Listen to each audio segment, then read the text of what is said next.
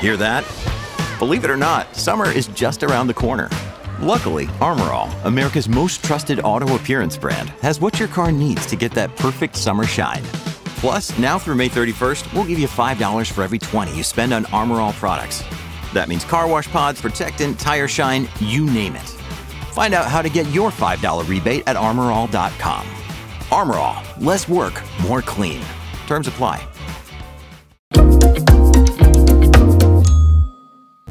Once upon a time, your ancestors used to look at the night sky to determine their location. Then, we used a Thomas guide. Remember those? Today, it only takes one magical technology to get driving directions, send your picnic spot to a lost friend, or track how far you've gone during a workout. That technology is called GPS, and you're about to find out the secret behind it. GPS stands for Global Positioning System and was actually a military invention. Its first name was Navstar, and the first satellite was launched in 1978. But not all the Navstar satellites made it to orbit, so it was still a work in progress. GPS became fully functional in the US by 1995 and was first used in cars in 1996. The highest quality signals were only used for military purposes until May 2000, when it became available for all civilians for free. Today, GPS is managed by the U.S. Air Force. Many modern receivers actually rely on both GPS and the Russian GLONASS satellites to make their accuracy perfect anywhere in the world. GPS doesn't need an internet connection or a phone signal to function properly, but with them, it becomes more effective. GPS is literally everywhere, and you can now even purchase GPS insoles to keep track of your kids or relatives with Alzheimer's disease. How does it work? Well, to put it simply, GPS is a system that has three basic parts satellites, ground stations, and receivers. Satellites today are like the stars and constellations that our ancestors used to find out their location. They're supposed to be in a certain place at a certain time, and this is important. Ground stations use radars to find out if the satellites really are where they're supposed to be. A receiver in your phone or in your car is following signals from the satellites to determine how far it is from them. When it finds out how far you are from four or more GPS satellites, it can tell exactly where you are, with an accuracy within feet or even inches. The GPS system has 32 active satellites orbiting the Earth. 24 of them are core satellites, and the rest serve as emergency replacements when something happens to the others. They need constant maintenance and sometimes repairs, but even with all that, they only last about 10 years. GPS works in any weather, rain or shine, but there is one important condition. A receiver on Earth has to see at least four satellites to calculate an accurate location, because the GPS uses a trilateration mechanism. Don't worry, folks, it sounds complicated, but I'll explain it in a second.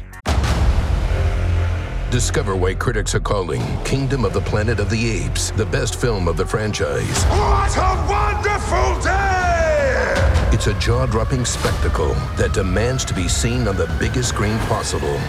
We need to go. Hang on. It is our time. Kingdom of the Planet of the Apes. Now playing only in theaters. Rated PG 13. Some material may be inappropriate for children under 13. 2D and 3D trilateration. So, 2D trilateration is about calculating its latitude and longitude position on a map. Imagine you went for a run, Forrest Gump style, left your home in, say, Wisconsin, and made your first stop after days of running. You know you're still in the US, but since GPS doesn't exist yet, you have no clue where exactly you are. So luckily, you run into a farmer and ask him. He doesn't answer directly, but gives you the first clue. You're 400 miles away from Boise, Idaho. Well, that's not really helpful because there are hundreds of places that fit that description.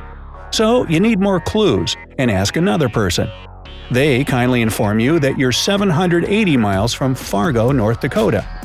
If you put this information you have on paper and draw two circles, you see that they only intersect at certain points. And now you know you're in one of them. Still, that's not enough, and you find a friendly Girl Scout who tells you the final clue. you're 410 miles away from Salt Lake City, Utah. That's all you need to know. As you add the third circle to your drawing, you see only one intersection point. Bingo! All this data helped you figure out you're in Bozeman, Montana, which is a nice town. It's all pretty simple, right? When it comes to 3D trilateration, it's basically the same, but there'll be spheres instead of circles on your drawing. 3D position includes your latitude, longitude, and altitude. If the radii from the previous example went in all directions, you'd get a series of 3D spheres.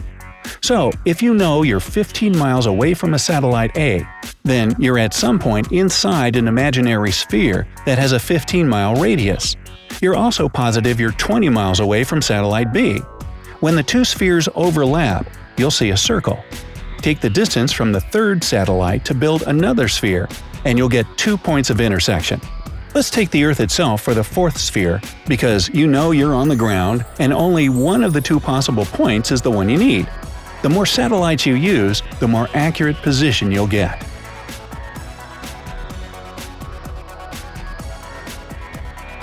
Doing the calculations. GPS satellites send information about their position and current time to a GPS receiver at certain intervals. The receiver gets the information in the form of a signal. The GPS receiver analyzes radio signals from the GPS satellites to figure out two important things the location of at least three satellites in space above you, and the distance between you and those satellites. Radio waves travel at the speed of light. The receiver takes the time it took for the signal to travel from space to the Earth to calculate how far it's traveled. And it's not so simple. GPS satellites have atomic clocks that keep the most precise time, but it would be impossible to install these clocks in every receiver. They cost somewhere between $50,000 and $100,000. So it would make your phone really, really expensive. So receivers have regular quartz clocks in them that keep updating themselves to get the most precise time, thanks to the information they receive from satellites. The second complication is that time moves faster for objects that are far away from gravity, like Einstein's general theory of relativity. Satellites' atomic clocks get 38 microseconds ahead of ground clocks every day. If scientists did nothing about it, GPS locations would be off by 6 miles more every day. Using at least four, and not three satellites helps to solve both of the problems and to determine the precise locations of objects. When you use just three satellites and three spheres, they'll intersect at some point, even if you got the wrong numbers. When you have four spheres, there's no chance you'll get the wrong measurements.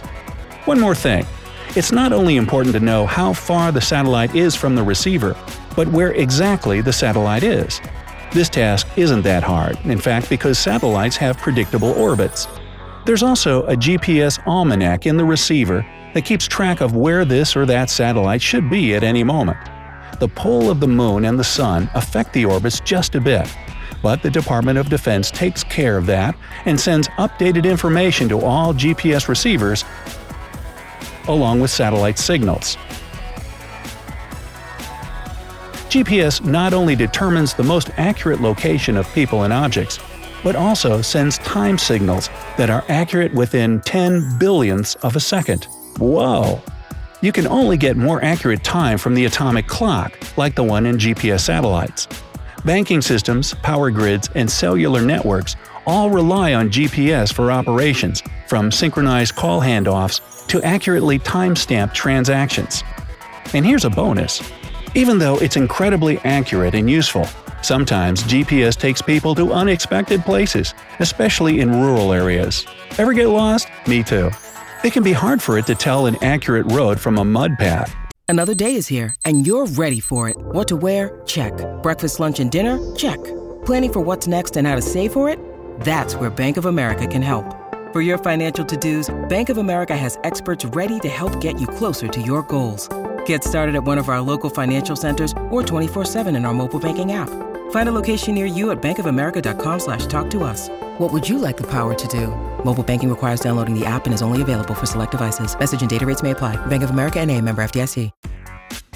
And the consequences are pretty unpleasant for the driver and the passengers. A van driver from Switzerland, for example, once found himself on top of Mount Bergen.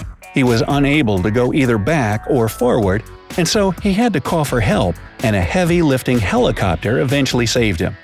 He explained to his rescuers that GPS prompted him to get off the main road, and he couldn't ever get back even when he wanted to. Three ladies in Bellevue, Washington didn't have time to wait for a helicopter, but had to leave their sinking Mercedes Benz SUV behind. They were driving after midnight and couldn't see that the road GPS told them to take was actually a boat launch that took them directly into the lake. Another story took place in Australia, where three Japanese students were trying to get to North Stradbroke Island by car. Their GPS suggested a route that ignored one detail there was water and mud separating the island from the continent that looked okay to them at low tide. They were rescued by a truck driver. Hey, technology is great when it works. So, do you use GPS services a lot? Or do you think you could survive without them?